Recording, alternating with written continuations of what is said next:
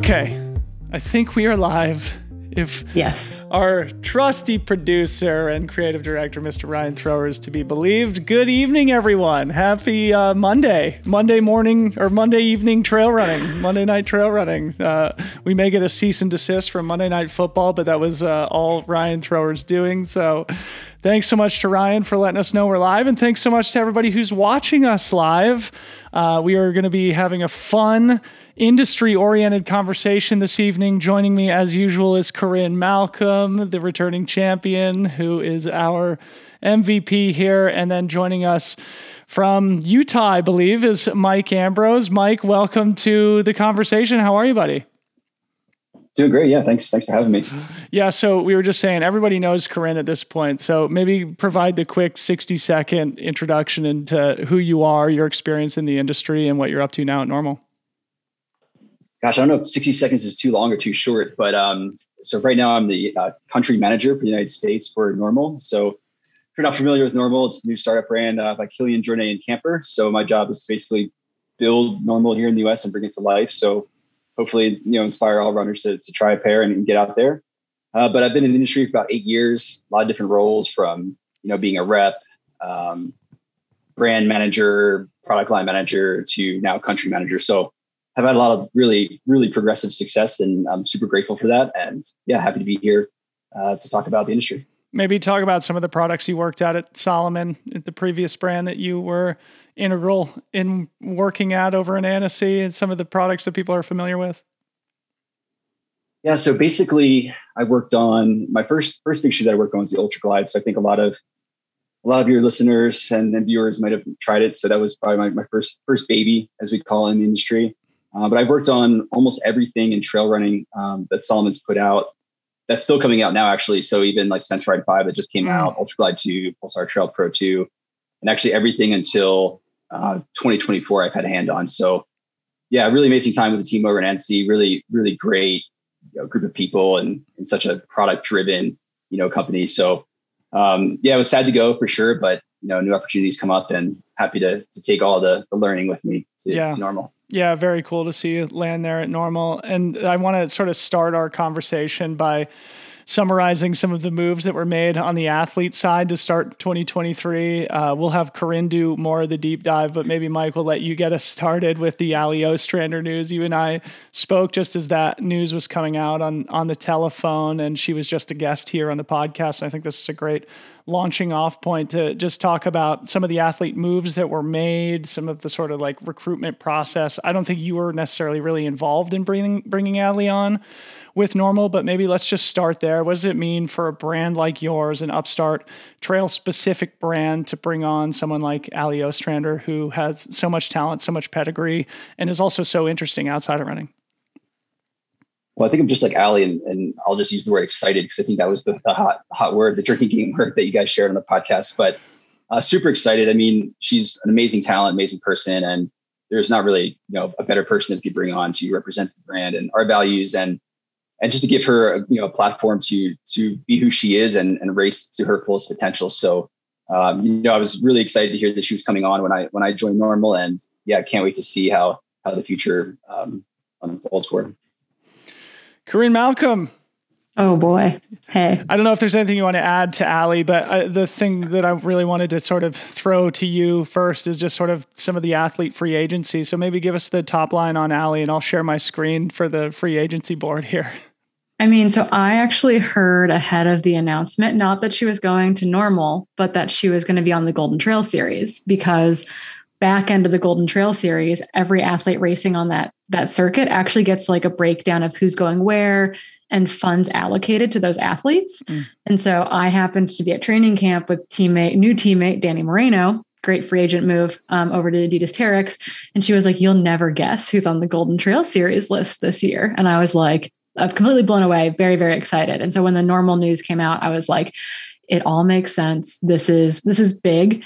I think ever since seeing her run Mount Marathon as like a just graduated senior in high school um, to watching all of her success on the track, this feels really full circle for her. And I'm so excited to see her, you know, step into the mountains again and and step up in distance, which will be interesting. But um, I mean, I think it's going to be really amazing to watch. Yes. So yeah, it's great to have Allie in the sport. And just so our viewers know, I've just pulled up my screen here, which is an amazing new feature of the fantasy.freetrail.com website that is all thanks to Travis Longcar. This is the 2023 free agency board, the athlete movement that happened in trail running. So, Corrine, I want you to give us a little bit of a deep dive here, or at least start with some of the biggest stories in terms of athletes leaving brands, joining new brands, and what it generally means. Totally. So I don't think we were, I mean, right at the very top of your screen there is Allie Mack, who had probably one of the best, one of the best sub like seasons of anyone in the world, maybe next to Nienke. And I don't think anyone expected her to leave on. That seemed like a really solid place for her and a really solid team. So I think her Hoka news felt really, really huge. I think the craft news from like Arlen Glick and then Tim Tollefson, and who's not on the this list actually is um, Mimi. Oh no, there she is. Mimi Mimi Kotka's on this list as well. Like those three moves to craft felt like craft was really rounding out their team, um, which felt like something that I was waiting to see from from craft, from from Nike, from Saucony, who's you know surprisingly not on this list, actually of not taking on new athletes. Um, so big moves by Craft there. I felt like we had some exodus from places like Salomon, from places like Hoka, both nationally here in the US and internationally. Um, I think some of the, you know, one of the surprises actually was a Salomon to Hoka athlete in Judith Wyder, um, a orienteer by training, or I guess by kind of official trade, has had a ton of success on the Golden Trail series. I thought that was an interesting move to Hoka. Um, what else was kind of some of the big stuff? Obviously, Dani Moreno coming to Adidas Terrex. There's one more runner coming to Adidas that I don't know has been announced yet um, internationally, which will be exciting when that news does come out. And then I think obviously the Camille Herron long tease, yep. right? The long tease of where was she going, leaving Hoka. Um, we now know that that is Lululemon and that that deal is predominantly based on apparel, apparel and community. They're all deemed kind of ambassadors to the sport. Um, but you know can run in whatever she wants to footwear wise which i think is super super interesting and i do know that there are more athletes yet to announce um, from brands like adidas Terrex, from brands like lululemon. Um, so there might be some movement even we just had movement on the north face side with tara fraga yep. of seattle announcing her move to the North Face. The North Face's biggest announcement this year was actually, I think, the launching of their athlete development program. Yep. Um, so Rod Farvard, who's on this list as signing with the North Face, he's part of that first ever um, 17 person athlete development program that is skiing, climbing, and trail running. So they brought in athletes from underrepresented populations and athletes who are kind of on the cusp as well. Um, so Laura Cortez is on that list from the US. Um, Helen Mino Faulkner is on that list from the US. So there's some cool, like new athletes who maybe haven't had that shine or support getting support via the North Face this year. And then two people who should not be missed also on the, this list that I'm still staring at kind of out of the corner of my eye is Sara Alonso and Stian Angermund yeah. moving from Salomon to Asics. I think that was a huge move um, by Asics. Um, I think that's a huge win for them grabbing Sara Alonso. And I think while Stian kind of had a quiet season until Worlds last year, he's obviously abundantly talented. And so excited to see, you know, if they're going to increase that stable yeah. or not over the next two seasons. Yeah, I want to talk about Asics here in a second, but let's linger on the Camille Herron Lululemon thing because I think that's the linger. biggest let's biggest linger. biggest story of contract season this year. Mike, Lululemon is a seven and a half billion dollar a year juggernaut of a business. And as Corrine said, this is going to be an apparel only type situation. They may or may not be trying to develop trail footwear that might be suitable for an athlete of Camille Herron's capabilities. But just for our listeners' perspective, that's about three and a half times the size of the North Face. Do you have any comments or uh, any top line takeaways from the fact that Lululemon has now entered the trail and ultramarathon game? I think I think it makes sense, you know, from their from their perspective. I mean, they're kind of already in it, you know, with with outfitting runners, you know, for sure. Like you know, you see it, you see it everywhere. It transcends, you know, every every version of running and and you know all types of active you know lifestyles. So makes a lot of sense. Um, they are, I know they are developing footwear and building footwear. So actually, have a good friend um, who's working on the team there uh, with Lulu. So they're definitely trying to get into footwear. I'm not sure, you know, if highly, highly performance footwear and trail footwear is going to be a focus. But I mean, it's just like all these other brands, and I'm sure we'll talk about it. It's just getting into getting into trail running. It's just it's a it's an opportunity that that everyone wants. Yeah.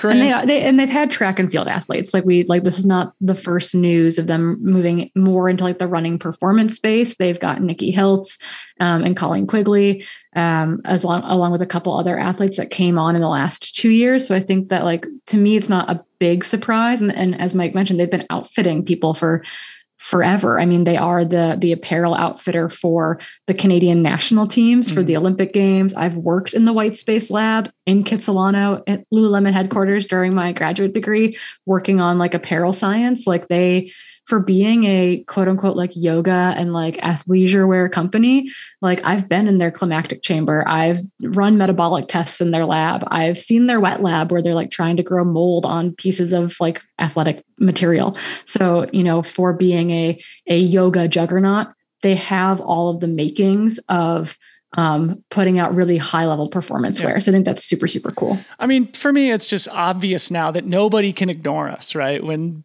brands like Lululemon and Nike and Adidas are recognizing trail and putting forth concerted investment into developing new product and signing high level athletes like Camille. It's a really exciting time.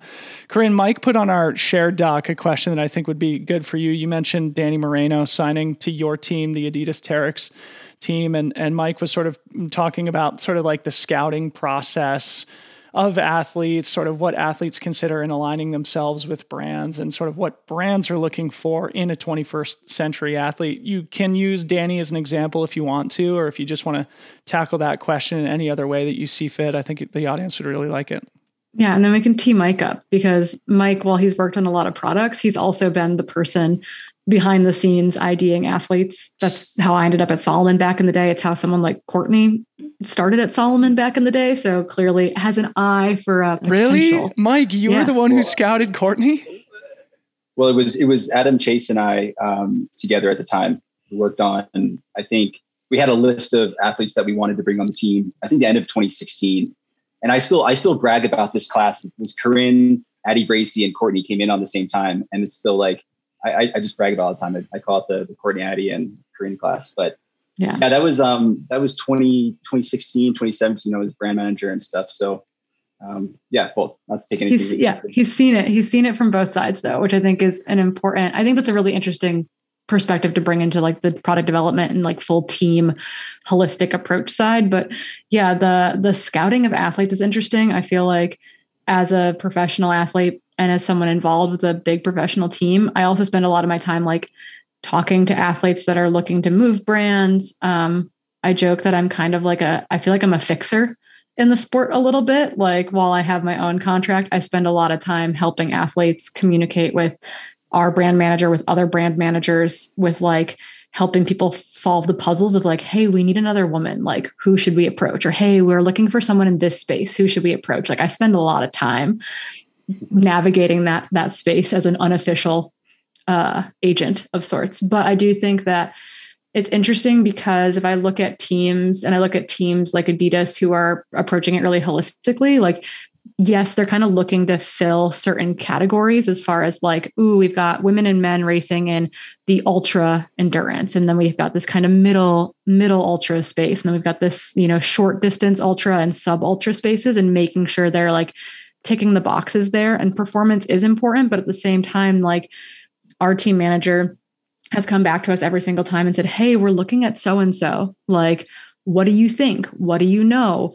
Like have you talked to them? Do you like is this a person that you would want to like bring into the fold? And there are pro- there are definitely probably downsides of that as in like you know, friends hiring friends, so to speak, but also like they're looking for team cohesion and they're looking for kind of the weighing the pros and cons of decisions and asking the athletes about that. I think while creates a barrier at times, also creates this like kind of like multi like a, a more multifactorial approach to like bringing an athlete onto yeah. the team and it's not i mean the reason i got the call from rob to even chat about adidas was because um I had what I had done biathlon, like, and I was currently coaching junior skiers, and like he like they like that was engaging enough for him to want to have a conversation with me. It wasn't like my ultra performances that I was like trying to grow. It was the like, oh, she does this and this and this. Like that's really interesting. We don't have someone doing those things. Like this is her story, and I think that that is part of that scouting process, both for like young athletes and then athletes that are looking to move potentially between brands, which is like a whole nother yeah puzzle of rebranding people. It's just like any other career, right? The endorsement of your coworkers your and your peers is really valuable. I recall when I signed with the North Face many years ago, it was on the recommendation of Mike Foote, Mike Wolfe, Tim Olson, Stephanie Howe. And so, mm-hmm. just like anything else, it pays to cultivate, maintain great relationships, and make sure that you have a good reputation in your community. I want to come yeah. back and talk more about Adidas here in a little bit, but going back to what we were talking about with ASICS, one of the themes of our conversation here tonight is going to be between performance brands and outdoor brands, right? And Mike, maybe this is a great space for you. I pulled a quote out of an article that I'll reference here a number of times. It was published last week in the Business of Fashion that identified trail running as active wear's next big category. And there was a quote in the article that says for Japanese sportswear giant ASICS, trail accounts for one of its fastest growing performance categories in terms of sales, with an average annual growth rate of 10% over the past three years. So, Mike, with that being said, you know, from your perspective as a brand guy, when performance is sort of like in the DNA, like a brand like, ASICS, how hard is it to then translate that authentically into more outdoor oriented product, footwear, apparel, et cetera?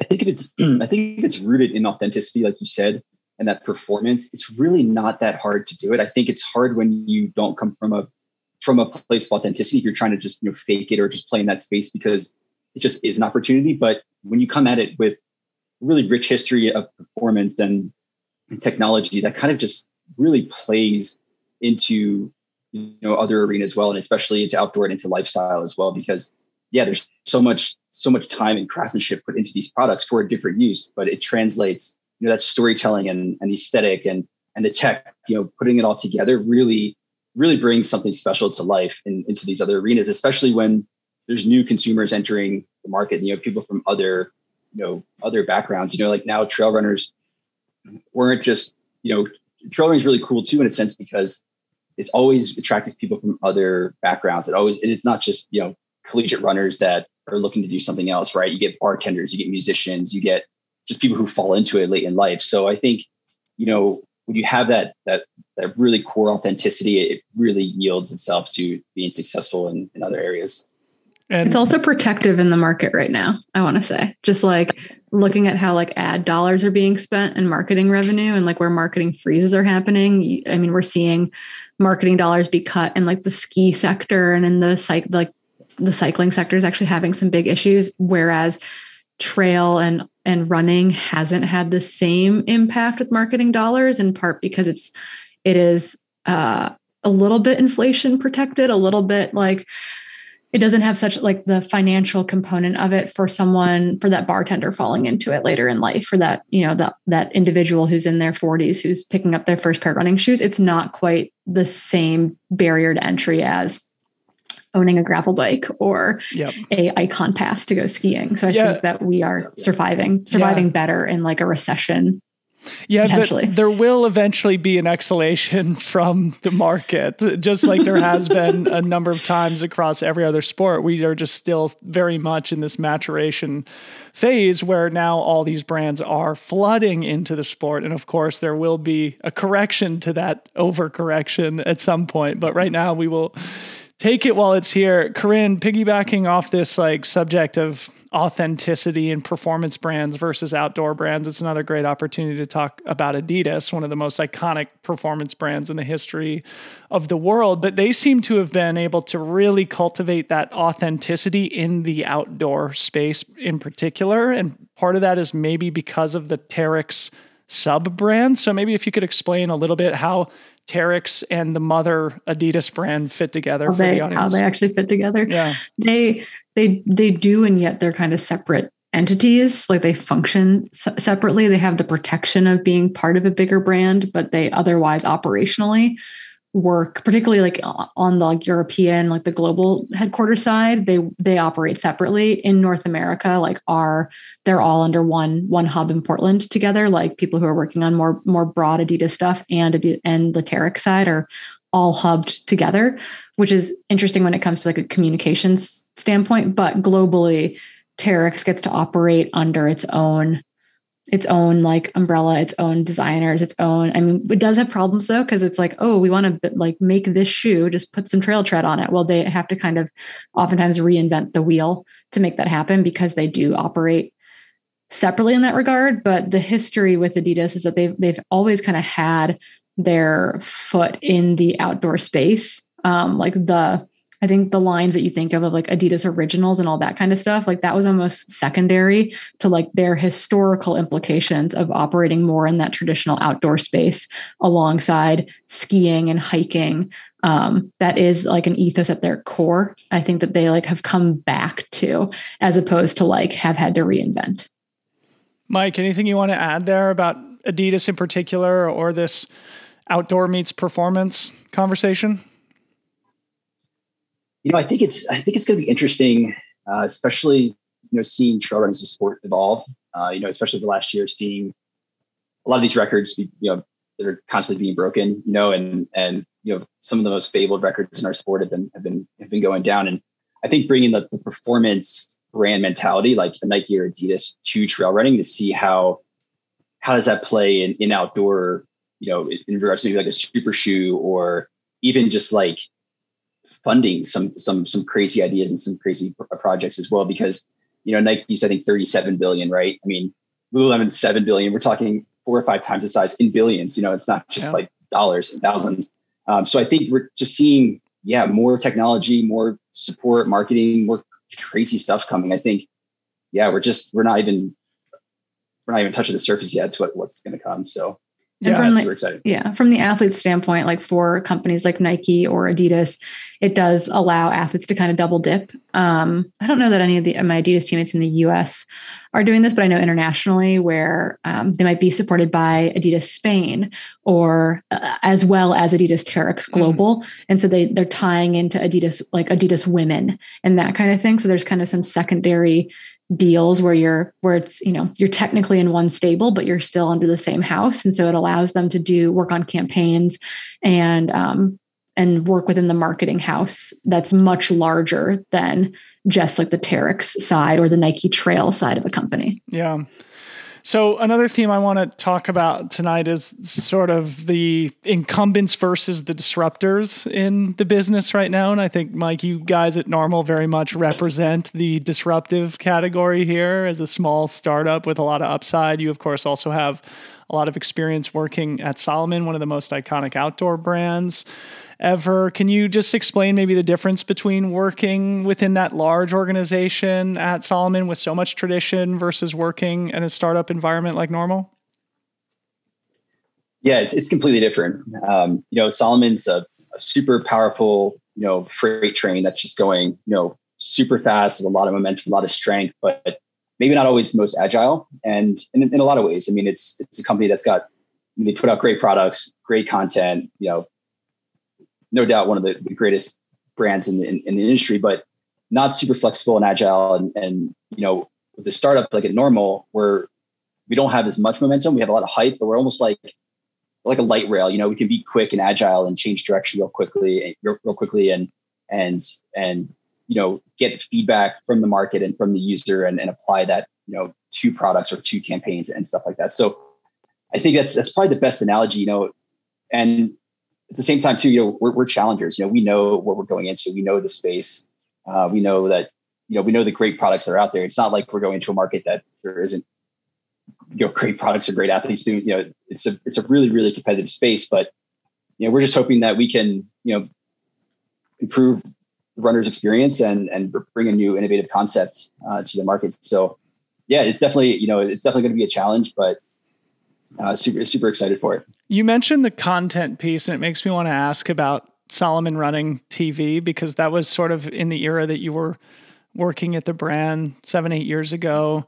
and it was so influential in the sport at that time and really did help to accelerate a lot of this growth that we've been experiencing. I know at NNormal now you guys are emphasizing storytelling in a big way. Obviously, identifying somebody like Allie Ostrander is an extension of that as somebody who's a storyteller and a content creator herself.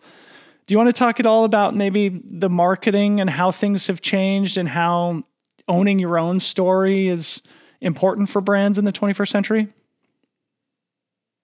Yeah, I think it's important. You know, there's there's so much content out. There's so much media. There's you can go everywhere into any brand for inspiration. But I think, you know, by by telling your story, making it unique, and being, being true to yourself is is just the best way best way to communicate. And, and the reality is, you know, users and consumers of media are going to see through it, right? They're if they're gonna, they're either going to connect to it or not. And I think one of the great things about trail running is it's really brought a lot of content to the space, but it's not all engaging. It's not all inspiring. So I think, you know, one thing at NNormal we're going to try to do is really, I don't know, it's kind of go back to what connects runners to each other and to the environment, to the sport, and you know, bringing in the athletes and the stories that just just provide that just you know inspiration and just those those feel good you know feels that you, you used to get from the trail dog from Salomon TV, you know, for example, or or you know, you know, Bill Duper, you know, know, iconic pieces of trail running content. Yeah. Yeah. Yeah. And I think, you know, what those were so great because they just made you feel really good and it made you want to go out there and put on a pair of shoes. I think it was actually, it was a Salomon TV episode that I watched that made me go out and buy my first pair of Salomons in, in 2012, you know, and then, you know, 10 years later, here I am, you know, working with one of my heroes um, in Kilian Jornet, you know, from Salomon from a different TV episode. So I think it's just going to be really important to, to be authentic and, and be true to true to the sport and, and tr- true to the runner. And and I think that's just the, the best way you can do it, you know, in 2023 and going forward. Yeah. Transitioning from a small independent brand and NNormal, Corrine, you put something on our shared doc that I think is really interesting and relevant to our conversation here. Two brands that don't necessarily have a big trail presence, but who are very much, you know, proud, established running industry apparel brands, that being Janji and Oiselle merging. I think that news was announced last week or the week before. What do you want to say about that merger, Corrine? Yeah, I thought it was super interesting. And it at first I was like super confused as to like how they were going to be merge, merging. Like I love Janji's like their materials and their patterns and like are so cool and interesting. And Oiselle is this like staple in like the women's running community. They're here in Seattle where I live. Um, I've had a lot of talks with Sarah and Sally over the years about various things. So I think that, that like they're both like they both have really strong communities that support them, but they're both relatively small businesses. Um, when we've been talking about companies that are worth billions and billions of dollars, that is not, you know, the Janji and, and Oiselle company. And to see them have like form their own like legal merger was I thought one very curious and two very exciting because it does mean that they're being progressive and forward thinking in the ways that they want to stay autonomous and um, a lot of companies right they want to get bought out like getting bought out is a dream because then it's like okay like my money is safe now i like as a founder i can get out or i'm not out but i like my money is safe um, so I know that that is a goal of a lot of companies is, is to eventually get bought. Um, it's a big payday for everyone. But I think this merger symbolizes them not wanting that and to want to keep their autonomy, but to be able to utilize each other's resources um, that they wouldn't have access to as these two independent things. So I thought it was I thought it was one very creative. Um, there are probably examples of it in other businesses, but for me in this running space with these like medium sized running brands. They're obviously much smaller brands and much, much larger brands. But to see these two medium groups not get bought out by like an Amer Sport or a VF, where, you know, that like those are beneficial, but has hiccups and hangups, um, I thought was really cool. So I'm very excited to see um, what it allows them to do and what was like what was limiting to them before. Yeah. Mike, anything you want to say on this merger? Like what the benefit is to staying independent and and sort of combining forces? Is it like shared resources, shared capital, shared employees, maybe? What's the benefit here, do you think? I think yeah, shared resources, shared talent. Um, you know, any business at its scale needs more resources. And I think when you combine forces like that, it, it definitely takes the edge off of, of some of those growing pains and, and, trying to scale when you can kind of, you know, tag team, you know, distribution or, or supply chain and maybe in factories. I'm not sure all the details of it, but maybe they can, you know source stuff together.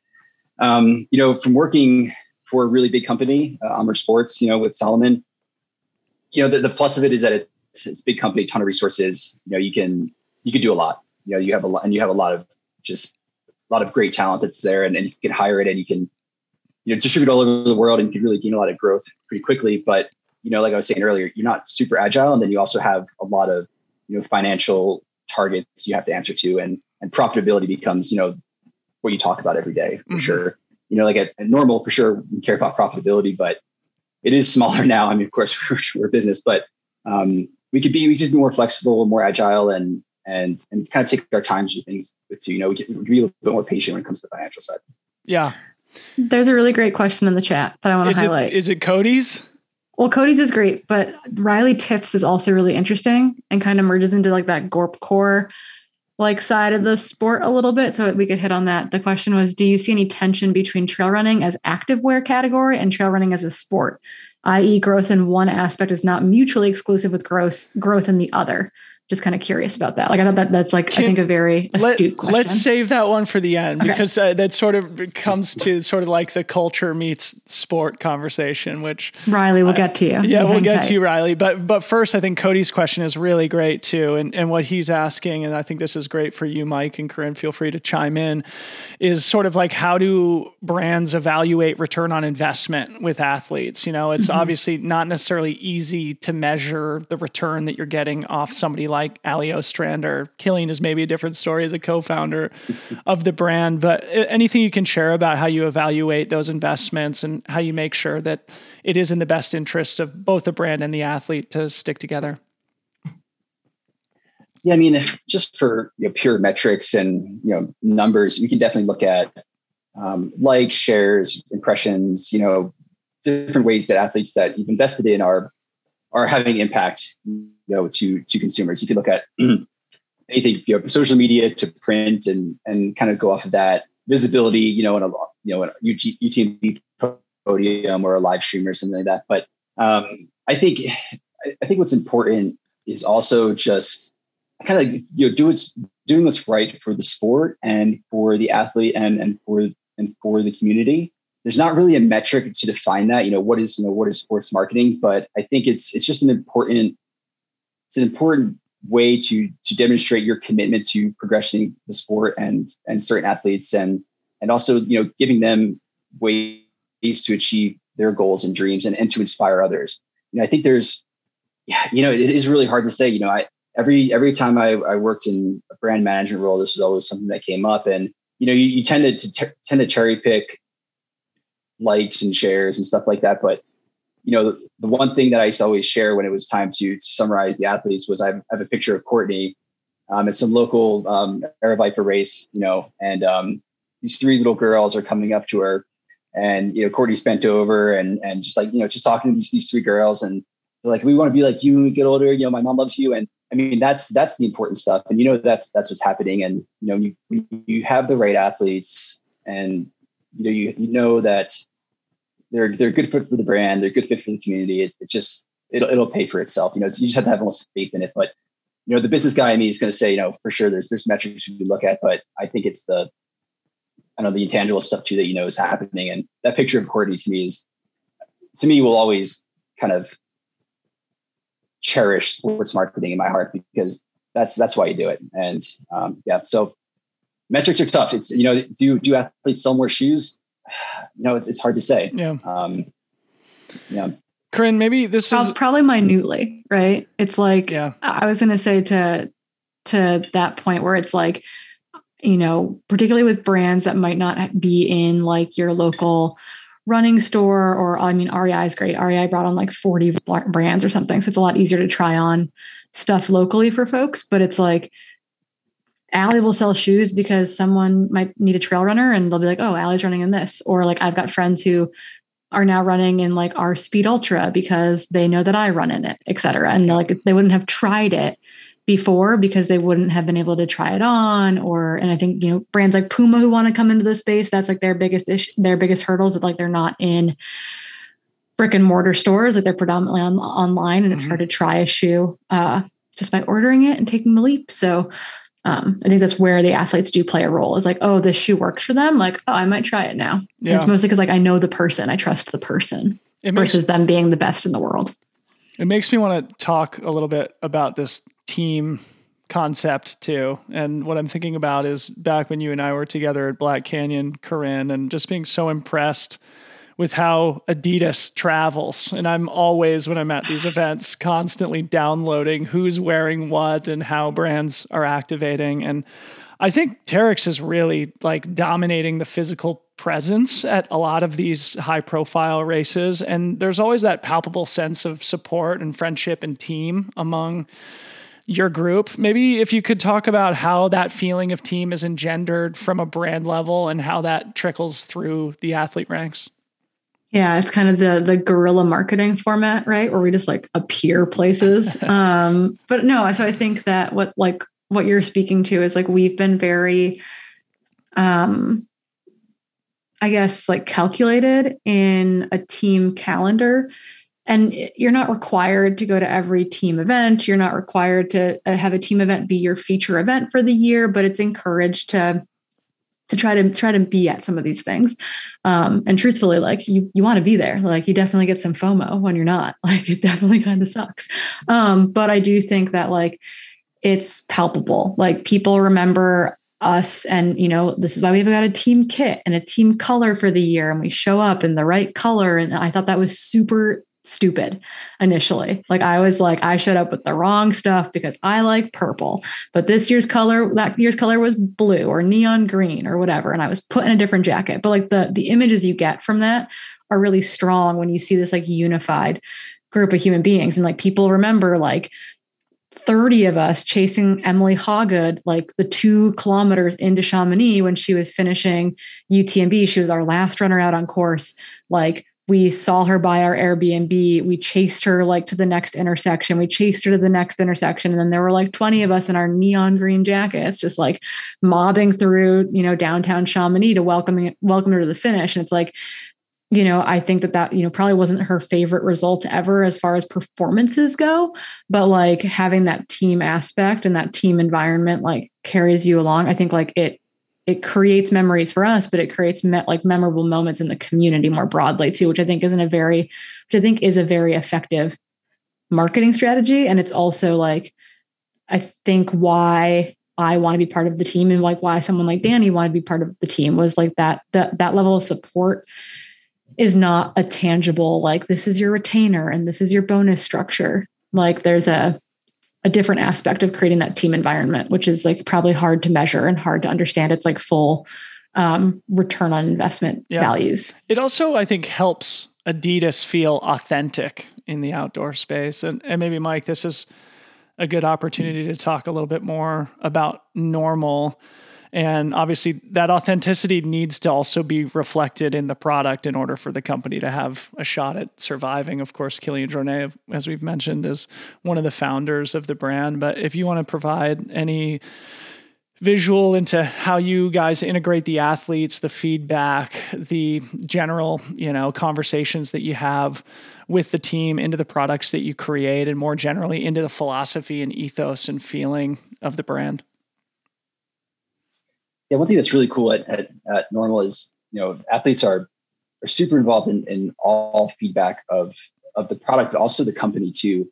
And to think outside the box, you know, so the double ended normal stands for no normal. So basically not doing things in a normal way, thinking outside the box, being creative and, and being disruptive and, and innovative at the same time. So, um, you know, when it comes to potential business models or ways to, to sell a product or types of products you could sell, it's it's really it's a it's a it's a full um, full 360 experience the athletes have with you know with the brand, which is which is super cool. You know, at other brands I've worked, athletes aren't really commenting on you know what an e-commerce model could look like or ways to win in the community, but really taking all that feedback. Um, and of course, on top of you know, I didn't like the way this fit, or this could be more cushioned, or this could be could be softer. So, um, and what's really cool too is you know not only the athletes, but everyone who works in the company is really, really committed to the company's values. And the, the big value is, is sustainability and doing things, um, doing things that are right, you know, now and for the future of, you know, of our planet. So, uh, you know, one, you know, one aspect of that is durability. So making really, really durable products that last longer. So you're putting less shoes in, in landfills and taking a, a little bit of a different approach. You know, to this point, and I was even part of this, we were making products that had recycled materials or could have been fully recycled. And that's great. But if they only last like one third or one fourth of the life, you're just putting more shoes into landfills. And a lot of times, if you're making a shoe that's fully recyclable or has, if it's fully recyclable, it's usually virgin based petroleum that's going into them. So you're using a lot of new resources to create something that you hopefully will get recycled. So, mm. um, you know, durability is an interesting thing in our shoes where we don't use a lot of recycled materials, but they last a really long time. And, you know, you don't have to buy three shoes, you buy one shoe, and they're also incredibly versatile. So, um, yeah, just kind of just you know being you know and every and this is the, the mantra for everyone in the company you know and like, we don't have a printer in the office for example you know because we're not going to waste uh, paper you know? So i think it's just it's everyone in the company sharing the same values and, and the same goals that that really make it special. Yeah. Awesome. Corrine is there anything That's you so want to cool. add there? I, I think the main takeaway for me there is like you know the athletes have to embody the values and the mission of the brand too and that's part of going back to an earlier conversation we were having about how brands identify, scout, and recruit the athletes who end up on their team is there does have to be an alignment between the personality and the brand values. Yeah. I don't think I have anything to add to that. I just I cool. think it's really cool to watch companies like have these ethos. I think all of us when we like heard that Kilian was leaving Salomon, you're like, what is this about? Like, I think there's a question mark of like, is he going to start his own thing or is he like going to go play in the mountains in the Himalaya? Like, I think that was kind of the like, we weren't sure which way that was going to go. To, so to see and, and knowing how expensive designing and developing and producing like a single size in a single run of shoes is like to me, I was like, ooh, like this will be really interesting yeah. from a financial perspective. So to see it get off the ground and to see the initial success to me is is really exciting. I mean, obviously, when you ha- have a name like Kilian, um, that goes a long way. Sure does. But I do think that you know, knowing how hard it is to make shoes, watching watching companies try to make um, to make running shoes, make, watching big companies try to make running shoes. Um, I know how hard that is, and so it's been really it's been really interesting to see that kind of evolve and watch the team grow. So the ethos mission behind it's all all I think it like sings true across of it. No doubt. So let's start moving towards this culture conversation because this will be super fun. Uh, another data pay- point uh, that was articulated in the article that I talked about earlier in our conversation that I put at the top of the chat here was that Zegna had bought a minority position in Norda, a very new upstart Canadian trail specific footwear brand. So the iconic Italian fashion house Zegna is now buying their way into the trail running market, competing you know, now against Nike and Adidas and Lululemon and Gore then, Core and then North Face, Salomon, and then you know Speedland and the the other and NNormal and the other upstarts that are coming into the space now too. So it's really, I think, a fascinating time. Mike, maybe this is a, a good opportunity. You were mentioning earlier about you know Camper's roots. I don't know if you want to mention that and the relationship with NNormal and how that benefits what you guys are working on, or if you want to comment at all on the Zegna Norda partnership. But I think this is a fun avenue of conversation.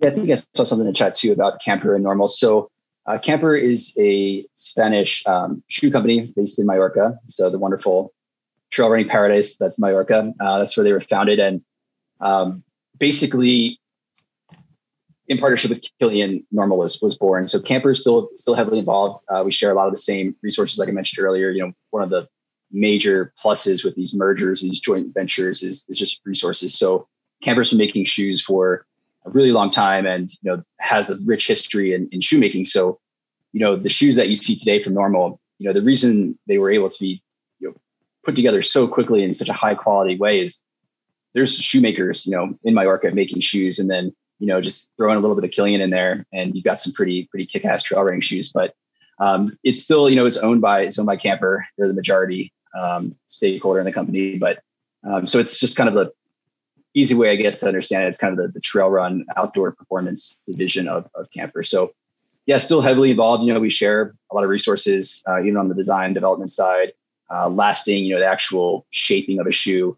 Um, so that's that's that's kind of the relationship with with Camper, and, and they've been really supportive and super super excited to to see where see where this goes. So, um, and then yeah, you know, seeing Zegna get involved with Norda, it's Norda is such an interesting brand because they came in, you know, like I was saying, like with a really strong, you know, performance, you know, background. There's a lot of you know interesting technology. They're using Vibram and and you know it was a really high performance product, but it also was pretty captivating from a, a core uh, lifestyle standpoint too. You know, the colorways and the way you could kind of color block it, and it was kind of chunky and big, and the silhouettes were modern. So it really played well in, in some of those um, you know international scenes too. Like you know, especially Milan. I think they had a huge presence in Milan, which is I think where Zegna is from. But um, yeah, it was just kind of rooted in, in performance, and it looked really cool. And you know, if you go on the website, the website's super cool. The imagery is nice. So it's it just makes a lot of sense, like we were saying earlier, too, with, with opportunity. Like, let's just go get it. Define the Gorp core thing for our listeners because this is a new word in my vocabulary. Dylan had to Google it yesterday. Yeah, so it so I guess if I could just I could just paint you a picture really quick. Um, be like a North Face Nuptse jackets with Arc'teryx pants. Arc'teryx pants, maybe Veilance Arc'teryx pants, um, Salomon XT6s, um, probably a pair of Oakleys now too, because they're, they're super popular. Um, and then probably a Ciele hat could be thrown in there or an ACG, Nike ACG hat on top. And it's kind of this, it's this silhouette of looking like you're ready to go into the outdoors or your lifestyle is an extension of what you like to do. Um, so it's, yeah, outdoor, outdoor chic, you can also kind of classify it as. Uh, but it's, I mean, it, it's huge. You know, the first the first trend it came from came from Japan, I think, and then it went into Paris and London, and came to the U.S. And yeah, all our, all the brands we know and love are, are playing in this space now. It's, it's pretty fun to watch. It's so fascinating. It makes me want to just add an anecdote that I heard on a podcast recently with a guy who worked on the Nike ACG brand. And for those who are unfamiliar, ACG was Nike's foray into the outdoor category. This is probably back in the 90s. And he was talking about sort of the trouble that they were having in figuring out the brand's place in outdoor. And this guy who was working at a branding agency identified it's the swoosh that's the problem because it it's it signifies victory and it signifies super high performance and that's all that matters right? But in outdoor that's not it you know? It, it's about the feeling it's about the vibe. And so they fixed up the acg logo and ended up making a lot of iconic products um anyway so hip yeah, so so so hip. Speaking of hip, you know, let's talk about pop culture stuff as we move towards talking, you know, specifically addressing Riley's comment here. Um, recently in the Super Bowl, Rihanna was rocking a pair of Salomons on stage. Mike, you were mentioning that you worked on that platform back in your Salomon days. Maybe just talk a little bit about that Gorp Core moment and, and what that means for a brand when you have that type of exposure on that stage yeah, so this is this is where the, the worlds really collide. So at, at, Salomon, I was I was working on all the performance trail running stuff, and you know the the sports style and lifestyle team. You know they they sat right across you know the, the office for me, and a lot of times they would want to see what we're working on, and then they would take it and then you know put it into a you know iconic you know fashion type uh, development um, you know process and so like you know the, the rihanna shoe like you know the bottom half of the shoe is, is a performance shoe you know it's you know it's it's a it's a it's a cross you know Speedcross inspired bottom unit so the whole bottom of the shoe is is rooted in one of the most iconic you know trail running shoes there is and then you know the upper is this kind of you know kind of crazy gaiter and, and lifestyle stuff so you know it's it's interesting you know I, I wasn't necessarily working on on the lifestyle product but you know what was coming in performance just kind of fed right into to the other side of it. And it's pretty cool if you look at a lot of the shoes, they all have these like really high performance elements to them, but then little twists with color blocking or materials or or gaiters and, and stuff like that. Um, so yeah, it's just kind of it's a really great example of these worlds coming together and like kind of living harmoniously. I think everyone was, you know, a little bit scared of like going into fashion or even, you know, trail runners out here on the trail, like, oh, but they're they're just like a fashion brand or, you know, they're not authentic and stuff. But but now we're seeing that we can all, you know, we can all get along and you know we all win if, if, everyone's you know inspired by the outdoors so you can take that however you want but I, I think it's i think it's super cool So, so cool. So, Corrine, maybe we'll tee you up with Riley's question. And just to restate it here for the audience, let me find it here. Uh, Riley says, Do you see any tension between trail running as a quote active wear category and trail running as a sport? Growth in one aspect is not mutually exclusive with growth in the other, but I am curious. Yeah, I don't know that I have all the answers on this one as far as like, you know, being being an athlete in the mix or being someone who's working on the media side of things in in the mix there. I do think that more eyes in on like this sector, this niche, you know, quote unquote niche sport, um, the better. More eyes means more dollars, which generally speaking does have a trickle down effect. Obviously, not all of it comes down to the athletes or to the to the um, the, the media, et cetera. But I do think that um, greater exposure to a wider population base grows the sport, grows people connecting with the outdoors, as Mike just mentioned. I think that's huge, right? Like it can be really easy. I remember having this discussion with someone I think it was like during the pandemic when like our trailheads were closed in San Francisco. Like you weren't supposed to drive to a trailhead. Um, and someone, you know, kind of kind of, you know, was like, oh, like it's just people from the city ruining this from all of us. And I was like, no, no, no, like you're not in tra- like you're not stuck in traffic. You are traffic, right? Mm-hmm. Like, and getting to the point where you're like, oh, well, they just want to be out here enjoying and experiencing the same things that I enjoy and experience, the same hardship of like living in any mountain town, yeah. right? Where it's like you can get pissed that everyone and their mom is moving to Bozeman, Montana, but like you also live in Bozeman, Montana. Like it's like you can't be upset that people want the same things that you want. And so yeah. I think that like that tension, right? And I, I think that tension speaks more to the authenticity question of the like, um, like Zara is dropping like a line of running and trail running and trail running apparel, I believe. And they're like a fast fashion house. And like, okay, so is the tension there the authenticity piece of the puzzle? And like, does it like what what matters to us? Is it the fast fashion piece? And we would want we we as a community value sustainability and environmental impacts. Therefore we expect x y and z in our apparel and footwear. Like so i think the tension there is is oftentimes authenticity in my mind. Obviously you could, could you could like take this question any matter of directions.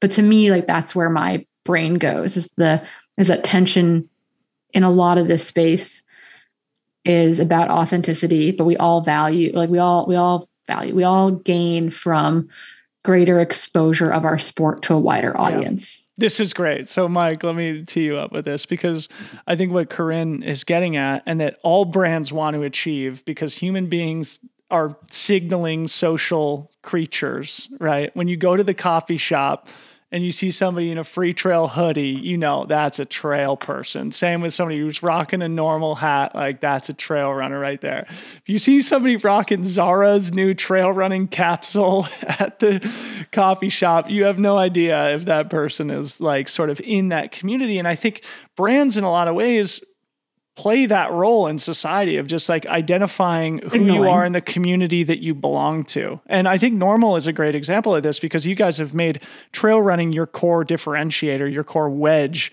to be a brand. Like you're not trying to play in the road space. Any comments there on sort of mixing culture, community, and product? Identity. Yeah, like identity. identity.